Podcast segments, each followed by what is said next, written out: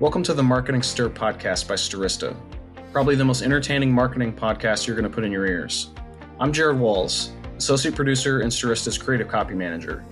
The goal of this podcast is to chat with industry leaders to get their take on the current challenges of the market, but also have a little fun along the way. In this episode, Vincent and AJ talk to Sue Beckett, VP of Digital Marketing and E-commerce at Lovesac.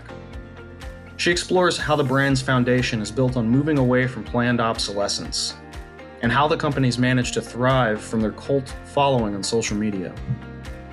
She also offers some insight into navigating the data marketing landscape as a whole. AJ goes on a getaway, and Vincent dreams of the African safari. Give it a listen. Ladies and gentlemen, it's me, Vincent Pietrafesa. That must mean one thing, and usually one thing only. It's another episode of the Marketing Stir brought to you by Stirista. It is so great talking to you. Stirista, what? Who's that? I have no idea. Well, Stirista, we are an identity marketing company. We have our own B2B and B2C data. We help customers utilize that data, email marketing, display, OTT, connected TV, because we have our own DSP, Adster. Email me, vincent at stirista.com. We can help. That is how confident I am. I just gave you my email address. Ah, oh, the only other thing I'm confident about is my co host, ladies and gentlemen. He is my CEO. He is the co founder of Stirista. Ladies and gentlemen, Mr. AJ Gupta. What's going on, AJ? Hey, Vincent. I'm actually uh, about to go on a uh, short weekend vacation. So I'm in uh, Kingsville, Texas today. Small town, had never heard of it, but we found a uh, cool little Airbnb for the weekend here. That's awesome. You, know, you rarely go on vacation, sir. So that is much deserved. Kingsville, huh? Kind of what makes that area special? Uh, it's next to Horseshoe Bay Resort. So it's a nice little resort they have around a lake here. Uh, but because of COVID, we decided not to stay at the resort. Mm. But uh, yeah, so uh, the, otherwise, nothing special as such. But for people in San Antonio, it's like an hour away and a little getaway. That's nice. Yeah, that's kind of what we do here in New York City. We'll either go to the Catskills or the Hamptons, that area there, beautiful Long Island area, the wineries. Speaking of beautiful Long Island area, our next guest is calling in from Long Island. Ladies and gentlemen, we are very happy to have this next guest. AJ, this is also a friend of Stirista's. This you know next guest the company and more importantly the person came highly recommended to us from one of our members here at Stirista, Mr. Matthew Kenyon. Ladies and gentlemen, we'd love to welcome in the VP of Digital Marketing and E-commerce at Lovesac. Ladies and gentlemen, Sue Beckett. What's going on, Sue? Hey, Vincent, how are you? What a wonderful welcome. Thank you. no problem. I try to, you know, give the, it's, it's, uh, you know, we're filming this on a Friday. It's your day off and you're, you're gracing yourself uh, uh with uh, your presence. We appreciate that. I have to give you a warm welcome. It's what we do here. It is. Thank you so do. much. And it's beautiful out. And what more could you ask for for November, right? What I love it. I love something? it. no, yeah, no, it's great. And, uh, you know, like I said, you're calling in from Long Island. You've been hanging out there. You have family there. You've been, you normally you're in Manhattan with me. So you're kind of doing what AJ's doing, just getting away for a while and, and enjoying yourself. Absolutely. It's not bad at all being out here. That's awesome. So Sue, tell us out there in the marketing stir world about Lovesac as well as your role within the organization. Absolutely. So, Lovesac is a specialty retailer, um, a furniture retailer.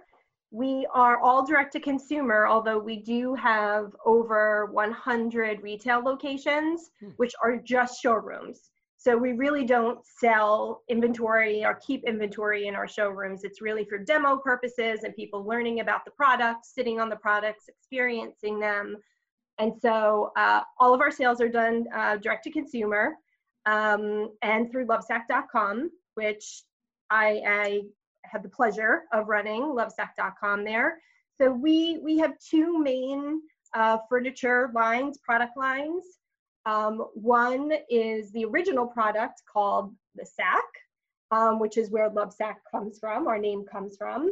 Um, it is a Durafoam filled non beanbag uh, beanbag chair. It pretty much is the most comfortable seat you'll ever sit in in your life. Um, and we have a seating platform called Sactionals, uh, which is our modular couch, um, which consists of seats and sides, which are the covers are washable and changeable, rearrangeable. Um, and you know, most importantly, we have a very um, we have a philosophy at Lovesac that we we try and emphasize sustainable products. Um, we try, we build products that we say are built for a lifetime and desi- designed to evolve with our customers' needs. Um, and you know, our one of our goals is to ultimately reduce the amount of furniture discarded into landfills. And so, you know, our products um, are built to last. Uh, like I said, the covers are washable. Um, we believe that planned obsolescence is an outdated business strategy, that it's irresponsible. Um, and we would love to be able to inspire mankind to buy less and buy better. Um, so really proud of that. And my role at Lovesac um, as Vice President of Digital Marketing E-Commerce. So it's kind of twofold. Um, on the digital marketing side, I oversee all digital marketing pro programs, um, email, search, social media, affiliate program, um, things like that. So once someone is brand aware, uh, my team comes in and tries to help them research the product, become a consideration, ultimately convert, and then rebuy. Um, on the other side, um, I also run our website, our e-commerce platform. Um, so all the front end, making sure customer experience is where it needs to be, all the promotional activity, sales that come through. So basically kind of two different roles, uh, which I love equally, just like people love their children equally, right? yeah my six month old's growing on me, but yes. Uh, oh, good. Finally. You know, yeah, he, he's growing on me, but you know, I, the three and a half. You know, I'm kidding. I love both of them. I, I won't tell. I won't. Yeah, he doesn't listen to this. Neither does my wife. It'll be fine. so, so how did you get into the marketing world to begin with? So, I am one of those probably unique people that um, was a marketing major in college. Mm-hmm. And um, I have loved marketing ever since. Um, I went to business school. I went to school in New York at um, Binghamton University. Uh, love, just love marketing. And I was really fortunate to, even right out of school, to obtain a marketing role right from the beginning, a marketing assistant role, where I really started learning about direct to consumer um, and direct mail and and all of those great things. And just from there i mean my roles have evolved uh, throughout my career but always in marketing really also mostly in retail. Um, so apparel retail um, makeup and skincare now, now furniture and so you know really started out direct mail very focused always very direct to consumer um, and really, as it's evolved, and you know, digital has evolved, e-commerce has evolved, digital marketing. Um, I've been fortunate to kind of evolve with that. Um, and really always still excited about what I'm doing. Um, I think, you know, I've been primed from the beginning of my career to understand data. Direct to consumer has always been very data driven. Direct mail has always been very data driven. And so, you know, as um, I've moved along, that I think has served me really well.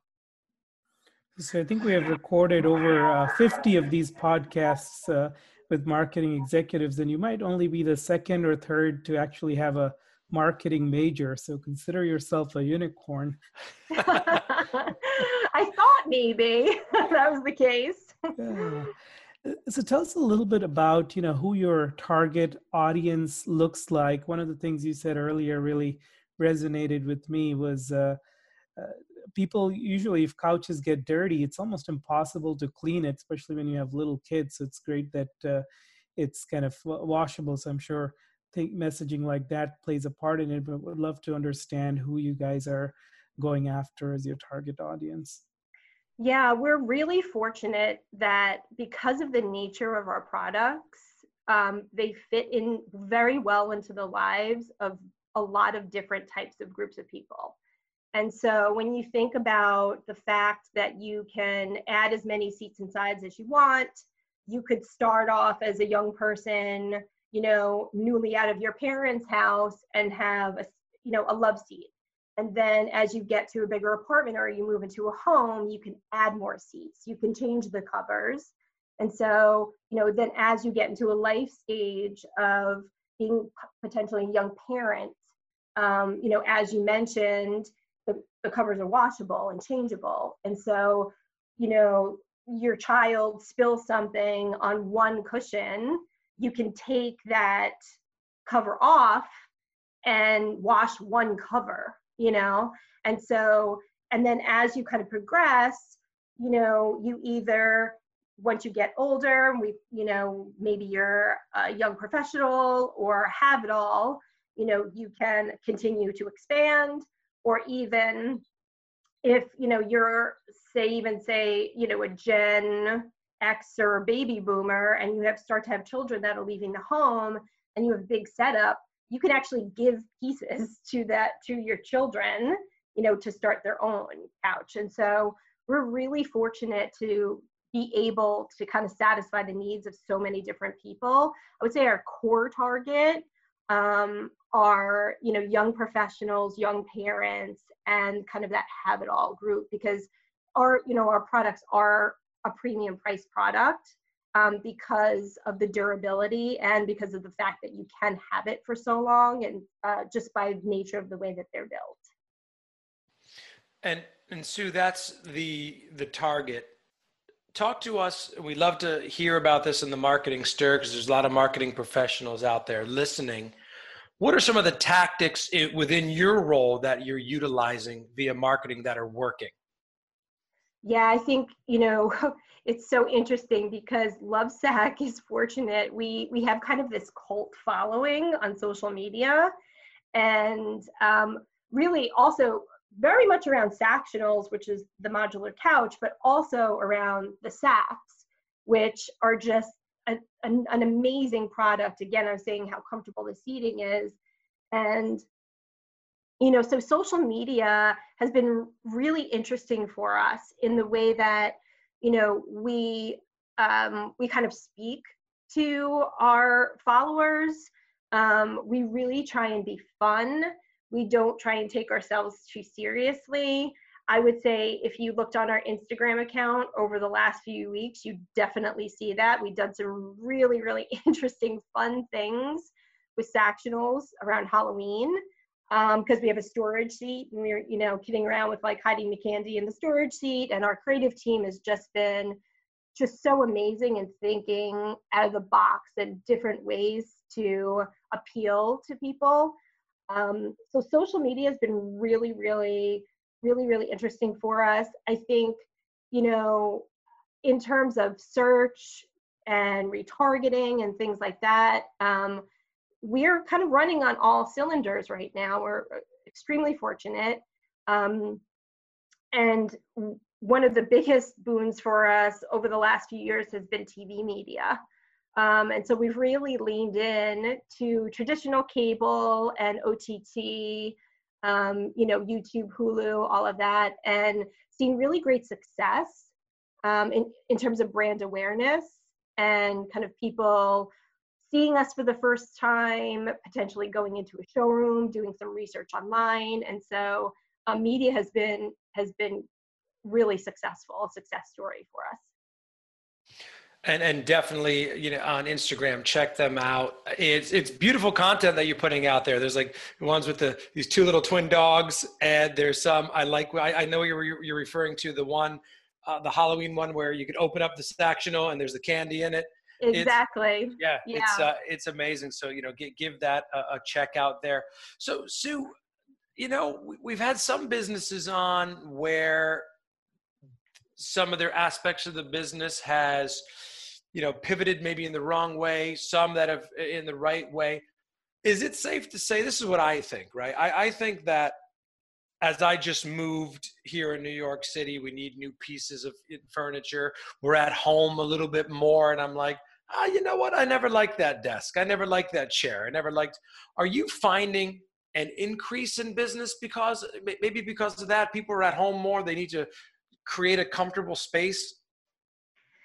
Yeah, we um, obviously, in so many ways, this pandemic is horrible, atrocious, and and you know just a terrible thing for our business. And I think you know it's it's attributed to the executive team, our teams in general. We have done such an amazing job of understanding our target customers' needs and wants during this time and pivoting messaging, um, updating the website with critical information about our showrooms or the fact that we have contact deliver contactless delivery.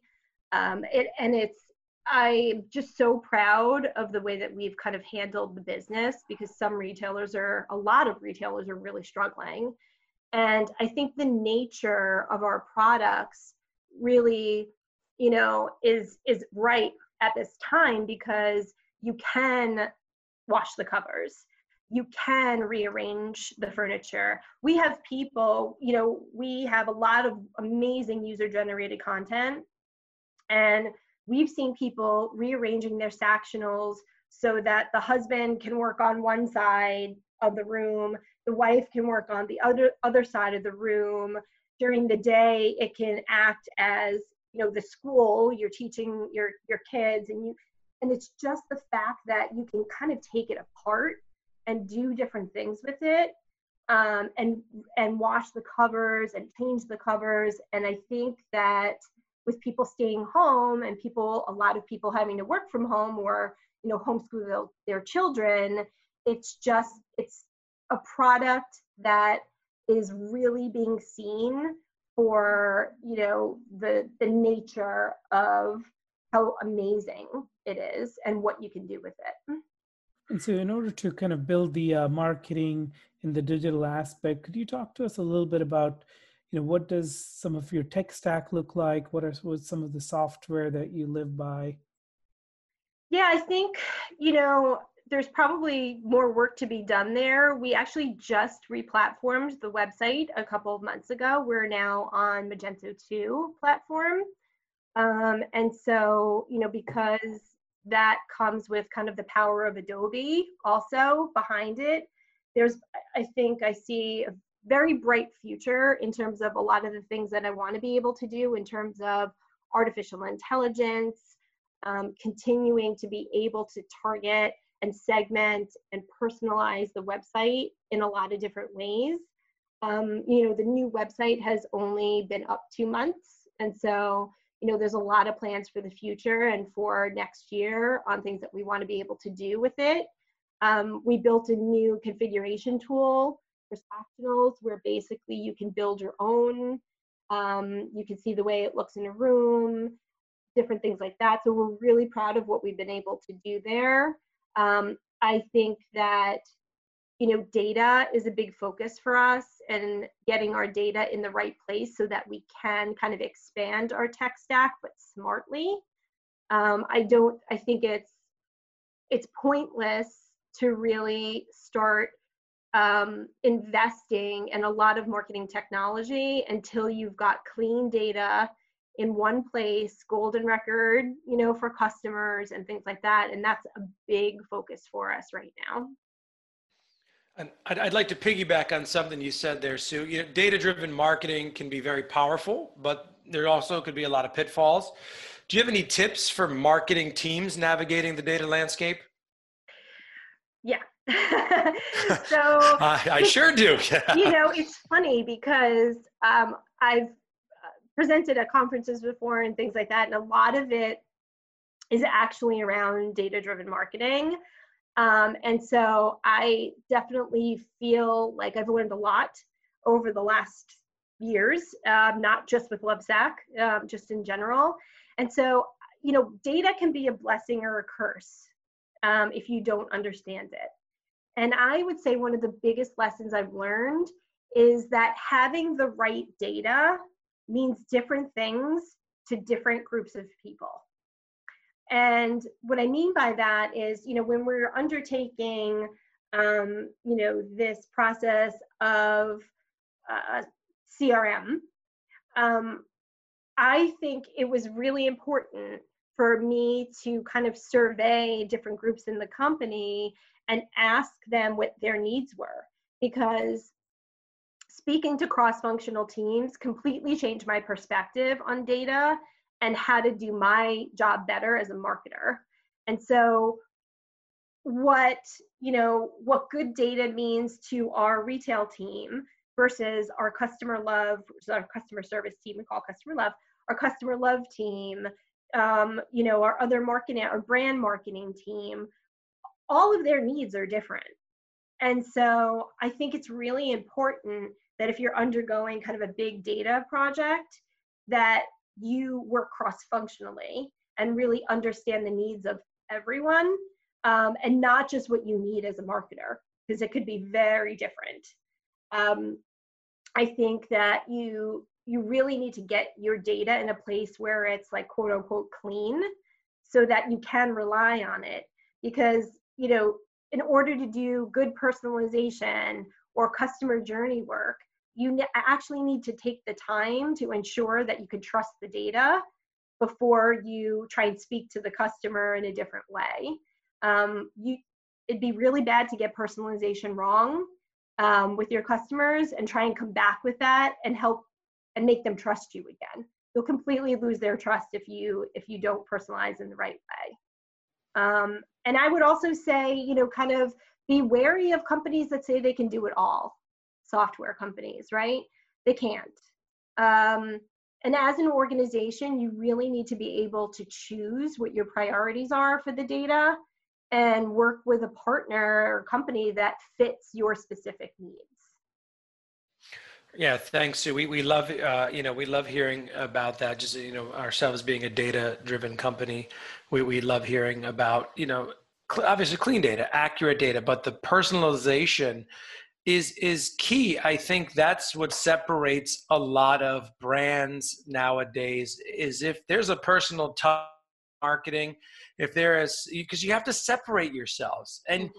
you only get one chance to do it. If if you spell my name wrong or if you get something inaccurate, I know it's not I, I, know it's not personal. There's even companies now that you could reply back to. You could on social media, you can message them and they'll get back to you.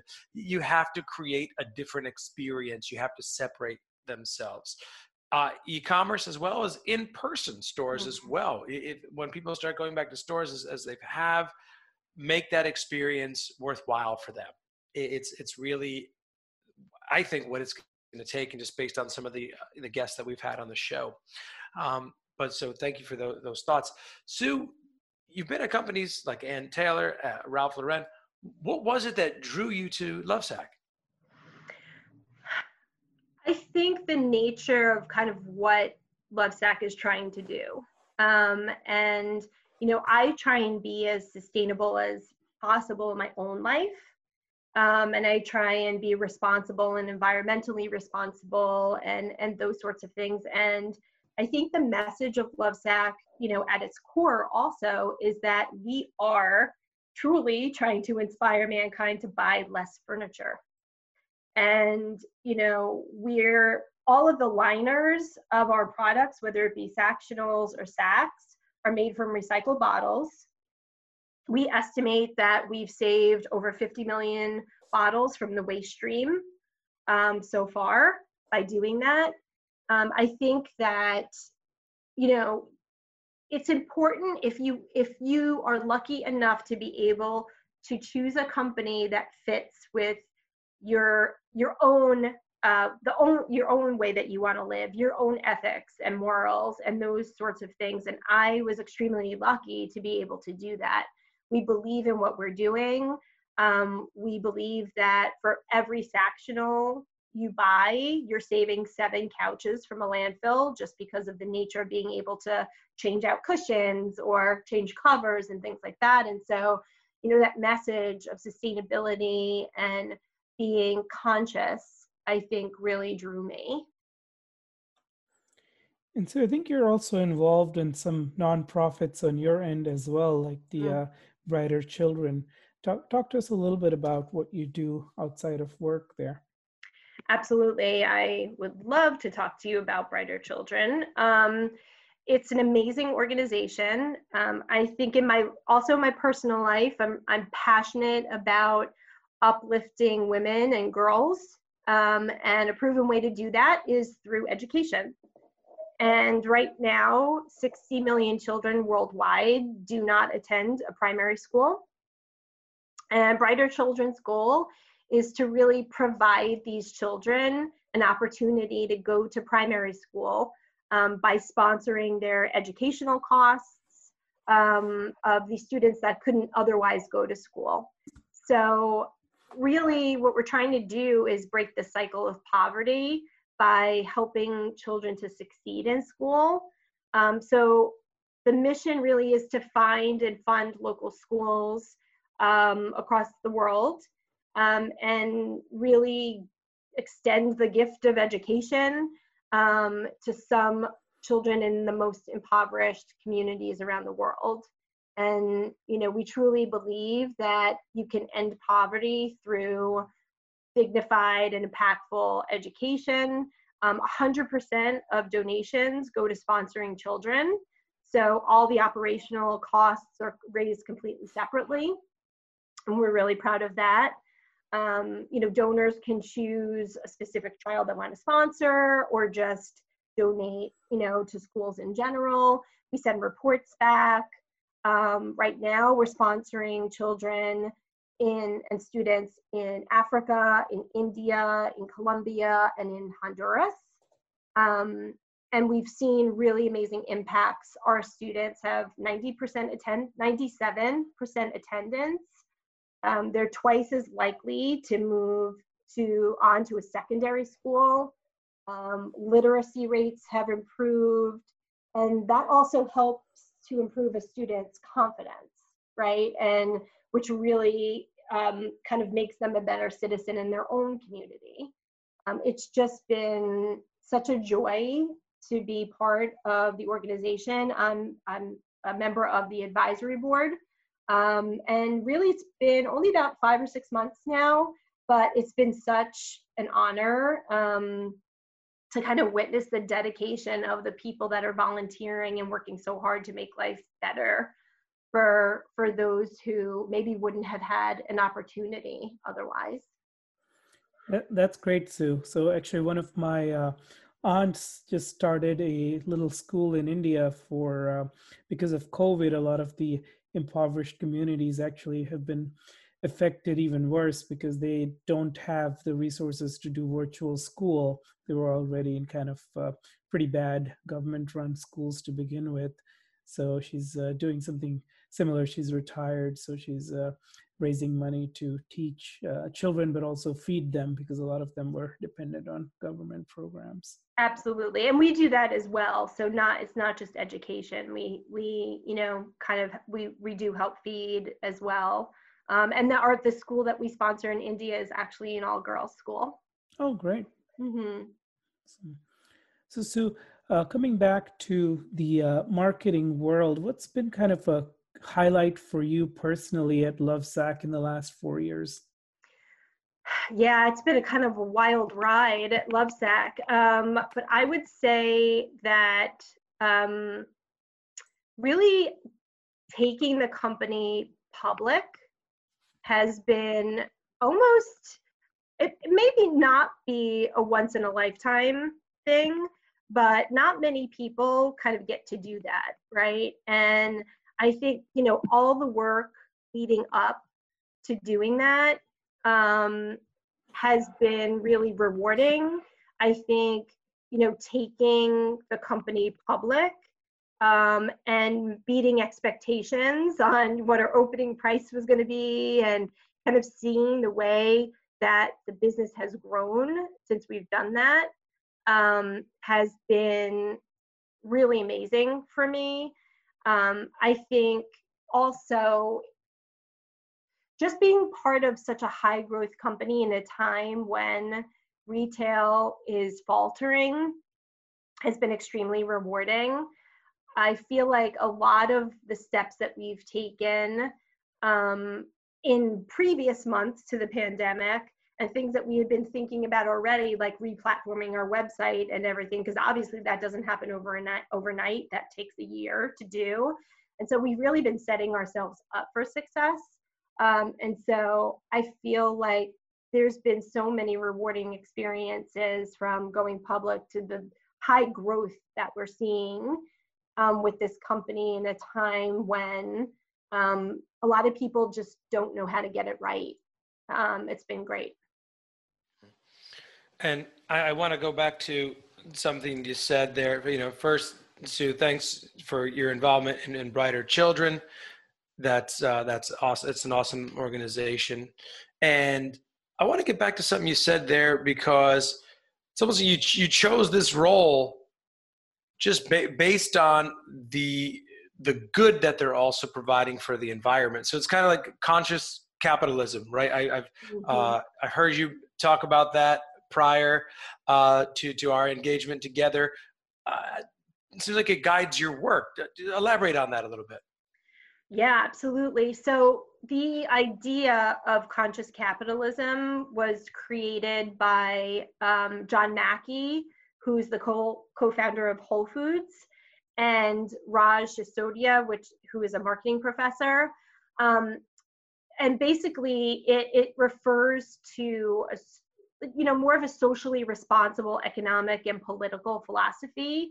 And so people that believe in this philosophy also believe that businesses should operate ethically while they pursue profit.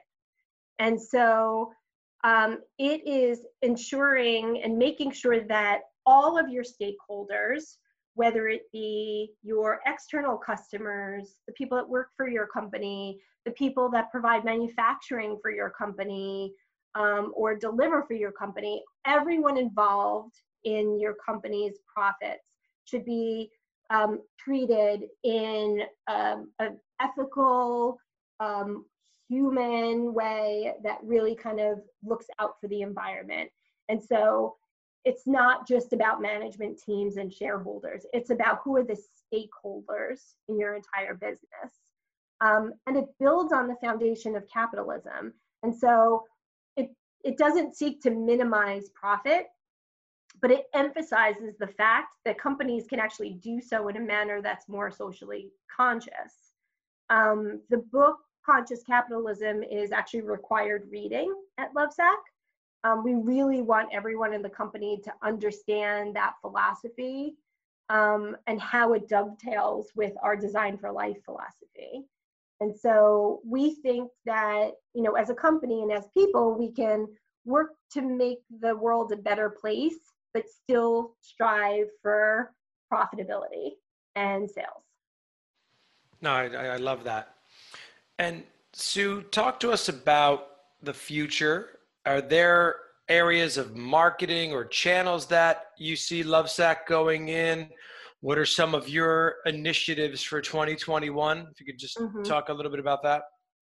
Yeah, I mean, I think, you know, we've got our hands in a lot of marketing and digital pots.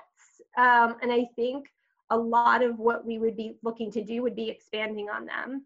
We've definitely seen success um, as I was saying before, with TV media, but also just kind of OTT, you know, um, Roku's and Netflix uh, and Hulu Plus and and all of that. And I think that there's probably a lot of runway for us there.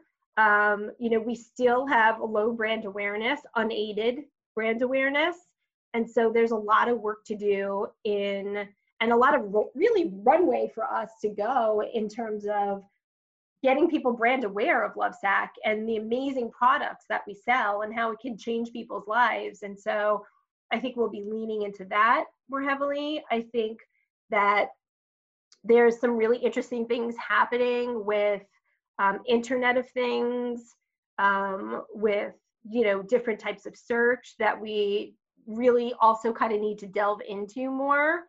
Um, you know, I think social media is obviously always changing, expanding. There's always, you know, kind of different platforms like TikTok is the newest, you know, hottest thing. And so it's really leaning into the areas that have worked well for us. And um, I think in terms of from a from an e-commerce standpoint, it's really making sure that you know we are truly communicating with our customers and our the people that want to become customers our prospects in a very omni-channel way. And so we know that a lot of the people that buy our products either in a mall and shopping and see our showroom get a demo don't complete their purchase until they get home can measure and complete their process online or on the flip side, we also know that a lot of people do their research online first and then go into a showroom. And so a lot of what I want to be able to do for next year is just ensuring that that showroom to digital, digital to showroom experience is completely omni-channel. And I know it's a buzzword, but we take it really seriously. Um, and you know, making sure that people can come to the website and look for their showroom and make an appointment um, that's going to be really big, especially in this time when we can't really have a lot of people in a showroom. And so I think that um, from a digital e commerce perspective, there's a lot of work to do in terms of the customer experience in that way. And then also ensuring that when you come to the site, you know, you have an experience that feels like it's more personalized to what you need, um, which is no easy task. So, what does uh, retention look like for you guys? Do you see a lot of repeat customers, or is it kind of once in a while type purchase? And how do you kind of keep uh, customers engaged after their purchase? Yeah, interestingly, you would think that um, there's not really very high rebuy rates, but in fact, we we are um, we do experience high rebuy rates because if you think about the platform you know the covers are changeable you can add pieces um, you can buy accessories you know we have pillows and what we call Footsacs which are blankets and um, a lot of other things. Where you know we do expand the product lines. This year we um, expanded we came out with a storage seat which has been wildly popular. So basically adding more storage within your couch. And so we've seen a lot of repeat purchase in terms of you know people wanting storage seats. Um, and so we've done a really good job in you know having product lines that um, and communicating with our customers in a way that um, you know they want to come back and buy more pieces or covers or add a sack you know or they you're a sack buyer now you want to buy sectionals because you know you see the quality of the products. And so um, more more rebuy rate than you would think for uh, people that sell couches and high price furniture. Hmm. That's cool. And, and so one of our staple questions for the podcast is, what's a message on LinkedIn that gets you to respond, and what are some of the hmm. messages that really annoy you? So, in the same vein of thinking about data and personalization, I um, more email, I would say, but it drives me crazy when when people email me with the wrong first name. So they're trying to personalize the email, but they don't they don't refer to me as Sue or Susan or anything close to what my name is. um, and so right there, like you're done, done. right? I, I I'm never gonna even potentially consider you um, just because why would I if you can't even get my first name right, right? Um, especially since my email starts with my literally my first name, not even my first initial. So there's three letters. Three letters. Yeah, exactly. Um, and I think, you know, you also get these messages where, you know, if someone's trying to sell you something, whatever, and I realize everybody's trying to do their job, but, um, you know, it's almost like the old direct mail days where, like, you'd have like your last chance catalog, you know, like, this is your last chance. We're never going to mail you again if you don't respond. And, and people send messages like that. And it's, you know, kind of like, well, well, yeah, I mean, okay, so now you're threatening me that you're never going to contact me again. Meanwhile, obviously your product isn't work, you know, right for me. Um, and so it's, it's it's kind of interesting to have like those, you know, little kind of threats, you know, um, messages that I love are ones where people share experience with me, and a lot of people, um, more people than I would have imagined, know Lovesac know someone that owns one of our products or owns it themselves. And so I love those messages where people start out by saying, you know, my friend has your product or I have your product and I love it.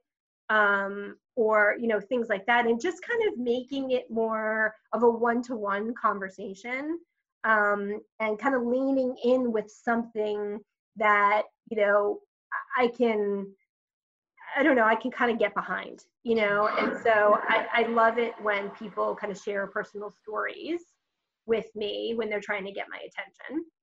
Yeah. And that, that sort of resonates what with you know a lot of our guests say it's a question that we like Ajay said it's our, our signature question we love to ask people that and we too like we get seven emails ah you must have something must have happened something i said it's like well well actually everything you said is the reason why I'm not getting back to you. It's literally everything you said is the reason I'm not. And it's funny when when we onboard a new salesperson here at Stirista, now that we have all this great content in the marketing stir, and we ask this question, we say, here's how you reach out to people. Just listen to these episodes, and, and that gives you an idea. So thank you for sharing that. Now, Sue, this is the point where all the marketing stuff that's done. We, we, we talked about that. Let's get to know Sue Beckett a little bit. You All said right. you said Long Island, mm-hmm. uh, you know New York. I'm a New Yorker as well. I'm from Westchester County, Port Chester there. Also a SUNY guy myself, although I didn't go to as good of a school as Binghamton. I just went to Oswego, Binghamton's excellent school. But tell us about yourself, where you grew up, what do you you know, what do you enjoy doing, what uh, in, in your uh, spare time? Absolutely. So yeah, so I am a native New Yorker. Uh, grew up on Long Island. Um, I'm obviously here now. Still have a lot of family here. Love it here. Um, I'm a beach girl, so have to be near the ocean for sure. Could never live in a place where I'm landlocked for any mm-hmm. long period of time. Um, took a walk on the beach this morning. So, nice. um, I my passion in life is traveling the world. And this will be the first year in over 20 years that I will not have traveled internationally. Wow. Yeah. I have been to some amazing places, a lot of amazing places. I just love to see other places, to experience different cultures, to meet different people, um, and it's been kind of my life's passion to do that. Um, been to Africa uh, multiple times, South America, Europe, Southeast Asia, um, and I I always have amazing experiences. Um, so I'd love to do that. Um, and unfortunately, I'm, it's a little depressing that it can't happen this year but that just means hopefully at some point next year I get to be going on some really amazing vacation um, because I didn't travel this year. So. Hmm. No, ex- exactly right. We, we hear people talk about that. And to put you on the spot, if you had to recommend one place for, it's like, hey, I am just going on one trip. Where do people go and why? I know it's that's a hard one. It's a hard one, but I would say um, an African safari. Yep. Because you can't really find anything like that here in the States. Um, it gives you such an appreciation for nature at its core. Um, obviously animals and the way they live and interact with one another, how they rely on the land. And I definitely feel like, uh, especially my, I've been fortunate enough to been on, be on two safaris, but I would say that my first safari definitely changed me in a lot of ways. Um, and if you have to ever go to one one place or do one thing, um, I would choose an African safari. Oh, that's good advice. That is, uh, you know, I fortunate as well to travel a variety of different places, you know, in the world. My honeymoon was in South America, Europe many times, but the African safari is on the bucket list and definitely something that myself and my family, uh, even you know maybe as my kids get older, we will do. But uh, this has been awesome, Sue. This has flown by. I felt like uh, you know just talking to a friend. This has been awesome. We really appreciate you sharing your story. Ladies and gentlemen, check out Lovesac, uh, L O V E S A C dot com. That has been Sue Beckett. She's the Vice President of Digital Marketing and E-commerce at Lovesac. Thank you so much for joining us, Sue. We appreciate your time that you've taken with us today. Thanks for listening to the Marketing Stir podcast by Stirista. Please like, rate, and subscribe. If you're interested in being a guest on the podcast, email us at info at themarketingstir.com. And thanks for listening.